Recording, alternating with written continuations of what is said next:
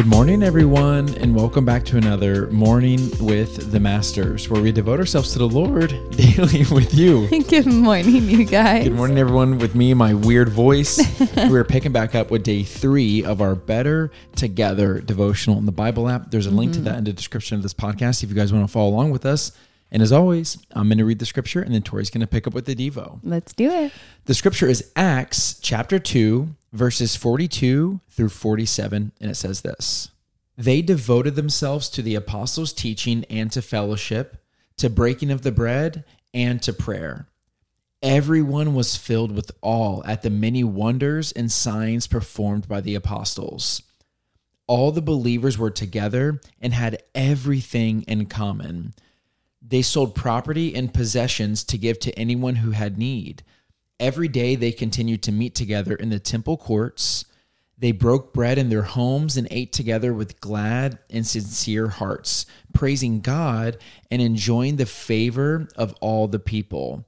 And the Lord added to their number daily those who were being saved.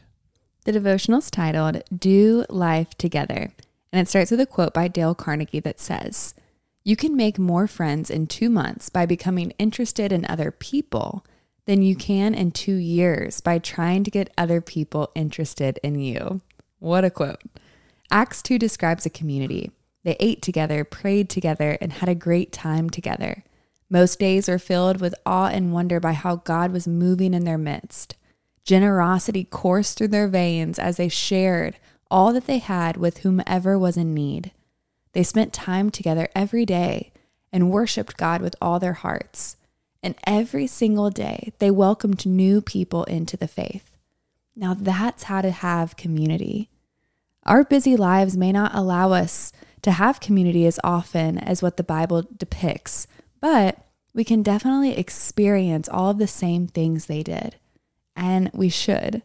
We were never meant to fly solo on this earth. Doing life together can look like this. Sharing a meal, casual or eloquent, studying and discussing the Bible, working out together, pitching in financially to meet the need of a family, attending a baseball game of a friend's child, asking hard questions, cleaning a friend's house after a death in the family, sending an encouraging text to a friend after a hard day, offering a much needed hug to a devastated friend, having communion as we remember Christ's sacrifice, traveling together, praying around the clock for a specific need, laughing so hard until we cry, celebrating holidays together, showing up at the ER when our friend's son has a car accident, throwing a wedding shower for our friend's daughter. It's all of those things and more. Once we have our community, we can't walk away when things get uncomfortable or inconvenient because it will get that way at some point. Community pushes through the adversity and hardship. Community stays the course and believes the best.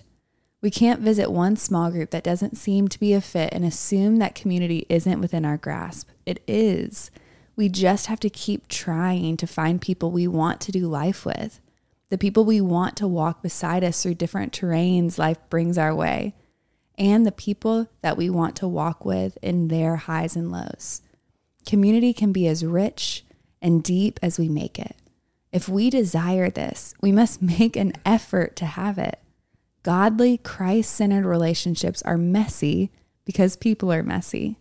Community like this takes time to cultivate. I really like this one. Yeah, me too.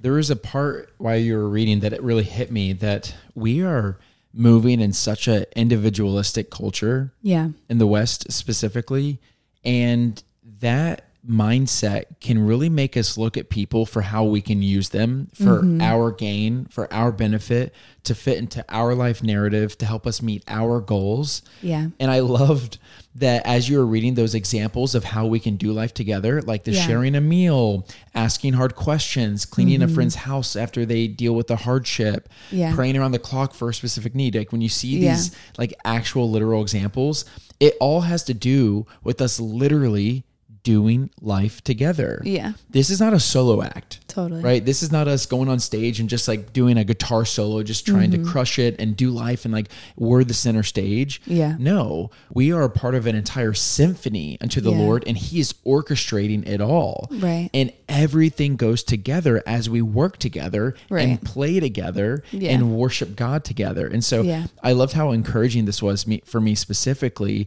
to make sure that I don't fall into that trap of only living Yeah. for myself because it's so simple Yeah. to do that. Yeah. It's so simple just to think, oh, how does this impact me? Mm-hmm. Or or oh, that was really inconvenient for me Right. versus I need to look at my my family and my friends and my community and my church and think about what are they going through and how can I make their life better? Yeah. And hopefully they do the same for me too. Yeah. How can I meet one of their needs? Yes. And um, I'm just going to read that first quote again because as I was reading it, I was like, oh my goodness gracious, this is such a good quote. It says, You can make more friends in two months by becoming interested in other people than you can in two years by trying to get other people interested in you. That's fire. It's so fire because we live in a world, social media especially, where we're trying to get people interested in mm-hmm. our lives.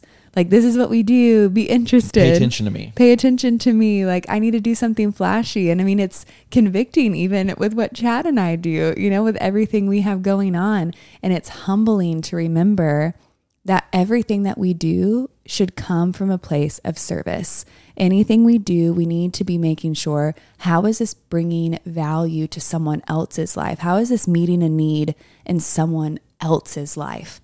And having that viewpoint and asking the Lord for those kind of eyes in a culture that's very self-serving and self-seeking and attention needing, you know, and I just I loved this so much because we get the question all the time, how do I create community? And it's hard especially as adults as you're going through your life and you have all of these commitments.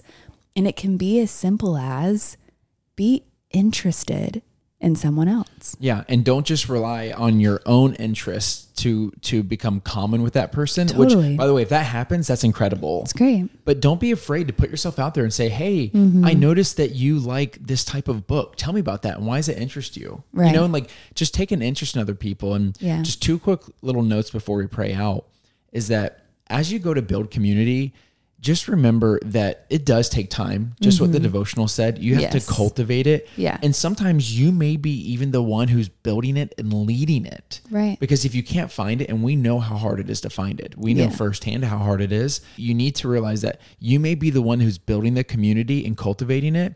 And don't give up on trying to find community and trying Yeah. to build it. You can't like forsake the meeting up of fellow believers to encourage each other. We can't. Yes. We can't forget that. Yeah, so good. You ready to pray sign out? I am. Dear Heavenly Father, Lord, we thank you that you've built us for community. Lord, we thank you that we're not supposed to go through this life alone, Lord.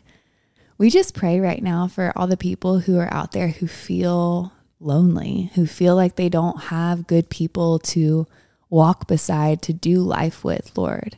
Would you encourage them, give them courage to have fun conversations, to meet new people, to ask great questions? And would you open doors and bring people into their lives where they will feel known and they will know other people, Lord? We're supposed to live like that. We're supposed to share in the highs and in the lows. Life is just more fun that way, Lord. So we just thank you in advance for community creation um, and the way that you've designed it. We pray this in Jesus' name. Amen. Amen, God. Amen, God. Amen, y'all. When I was that perfect time to break out the worship music, break out the journal, and work through some of those reflection questions. Yes, y'all. And don't forget that you are God's masterpiece. And don't forget that we love you. we love you guys, and we'll be talking to you tomorrow. Sayonara.